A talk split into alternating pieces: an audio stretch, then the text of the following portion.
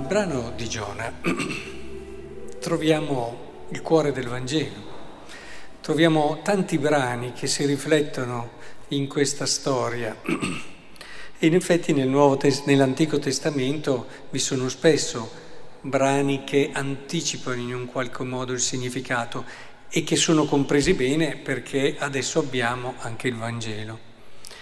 In questo brano infatti ritroviamo un po' tutti, non so, immaginatevi il capitolo 15 di Luca, il Padre misericordioso e tutti anche gli altri episodi, ritroviamo gli operai che vengono assunti all'ultima ora e ricevono lo stessa paga di quelli che hanno lavorato tutto il giorno.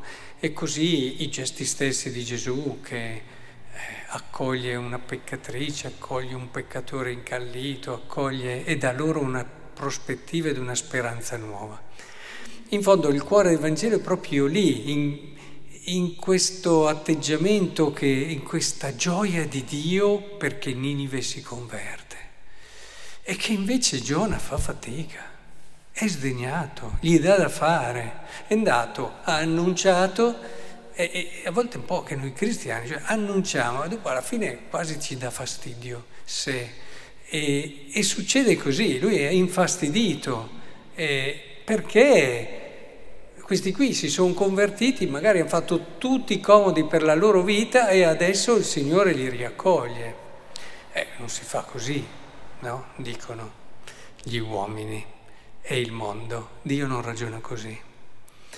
E, ehm, vedete, secondo me possiamo incastrare due cose oggi. Da una parte la debolezza di Giona, perché essere così come carattere rende deboli. Conoscete quelle persone che succede una cosa e si avviliscono, poi dopo si riprendono un attimo, poi succede un altro problema e si riavviliscono. Signore, toglimi la vita, diceva Giona, cioè quelle persone che basta che succeda qualcosa, un inconveniente, un problema, una... e tendono ad avvilirsi. E a volte è anche un avvilimento serio, importante, che condiziona anche non solo loro, ma la vita di chi è loro accanto. Ecco, se noi imparassimo ad entrare nel cuore di Dio e a riempirci il cuore di quello che può essere il bene delle persone che incontriamo, e il bene di chi anche sbaglia, mettendoci sempre nell'atteggiamento non, bene, adesso questo ha sbagliato, è giusto che paghi, no ma eh, bene, ha sbagliato, è una povera persona perché ha sbagliato. È, è la vittima, chi sbaglia è la prima vittima, noi dobbiamo non dimenticarcelo. Cosa si può fare per aiutarlo? Perché lo sbaglio è sbaglio, ma quella persona lì, cosa possiamo fare per aiutarla? Un atteggiamento così ti rende molto forte, perché tu sei continuamente proiettato fuori cercando il bene delle persone. E questo ti rende molto forte come carattere, ti può succedere di tutto, ma tu hai sempre, perché non ti ripieghi in te stesso, non ti ripieghi e non ti piangi addosso, ma sei abituato a guardare fuori. Per, paradossalmente lo stile della misericordia rende forti perché ci rende capaci di andare oltre noi stessi.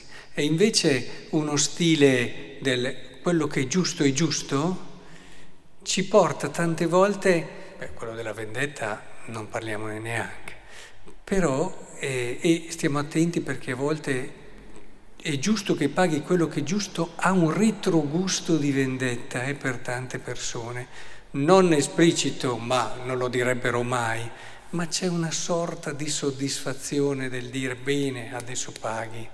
E questo speriamo non ci, non ci capiti mai perché è molto vicino al cuore del diavolo questo. E, e quindi in questo senso bisogna stare attenti perché queste cose ci ripiegano in noi stessi e, e ci rendono estremamente fragili. E, il Padre nostro che abbiamo visto nel Vangelo ci ricorda questo, lo preghiamo tutti i giorni, che Dio è un padre, che Dio è un padre che non è che dica al figlio dai lascia perdere questo non è errore, no, lo vede e lo vede meglio di tutti quando sbagliamo, ma ha questo atteggiamento che è quello di un padre.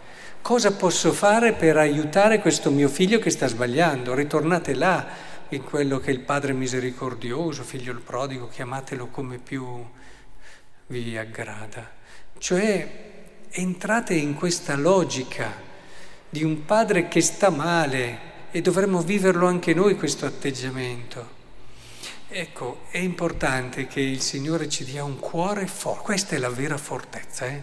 non è la durezza di chi eh, magari supera tutto ma diventa rigido, duro e, e a volte anche giudicante, quella è una durezza di carattere che non ha niente a che fare con la fortezza che è dono dello Spirito. La fortezza è in una prospettiva di misericordia ed è la vera fortezza, perché queste persone poi vanno, vanno, vanno, ma poi magari mi crollano in cose che nessuno si sarebbe aspettato. Quindi chiediamolo al Signore questa fortezza, no? vedendo questo su e giù di Giona, questo avvilersi, questo piangersi addosso, questo lamentarsi. Apriamo i nostri orizzonti, riempiamo il nostro cuore degli altri, ma nel senso più bello. E vedrete che non ci sarà pioggia, terremoto, che potrà abbattere la nostra casa.